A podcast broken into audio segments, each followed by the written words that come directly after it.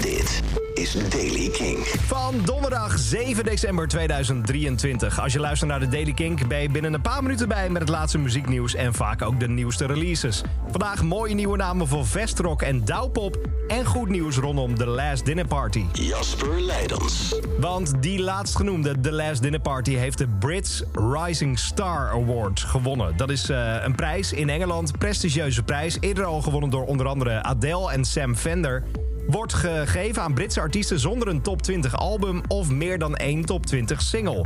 Goed nieuws dus voor de carrière van The Last Dinner Party. Er is een uh, mooie festivalreeks aankondigingen naar buiten gegooid voor Vestrock, het festival in het Zeeuwse Hulst. Hebben namen bekendgemaakt als Dinosaur Jr., Quiet Hollers, Stone, Sommieu en Big Special.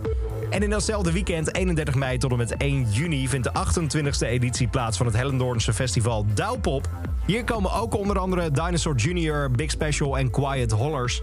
Naast onder andere Peter Pan's, Pan, uh, Peter Pan Speedrock en onder andere Altin Gun. Meer namen hoor je binnenkort. Tot zover deze editie van de Daily Kink. Als podcast binnen een paar minuten bij. Of gewoon op de radio elke avond vanaf 7 uur bij Kink in Touch. Elke dag het laatste muzieknieuws en de belangrijkste releases in de Daily Kink. Check hem op kink.nl of vraag om Daily Kink aan je smart speaker.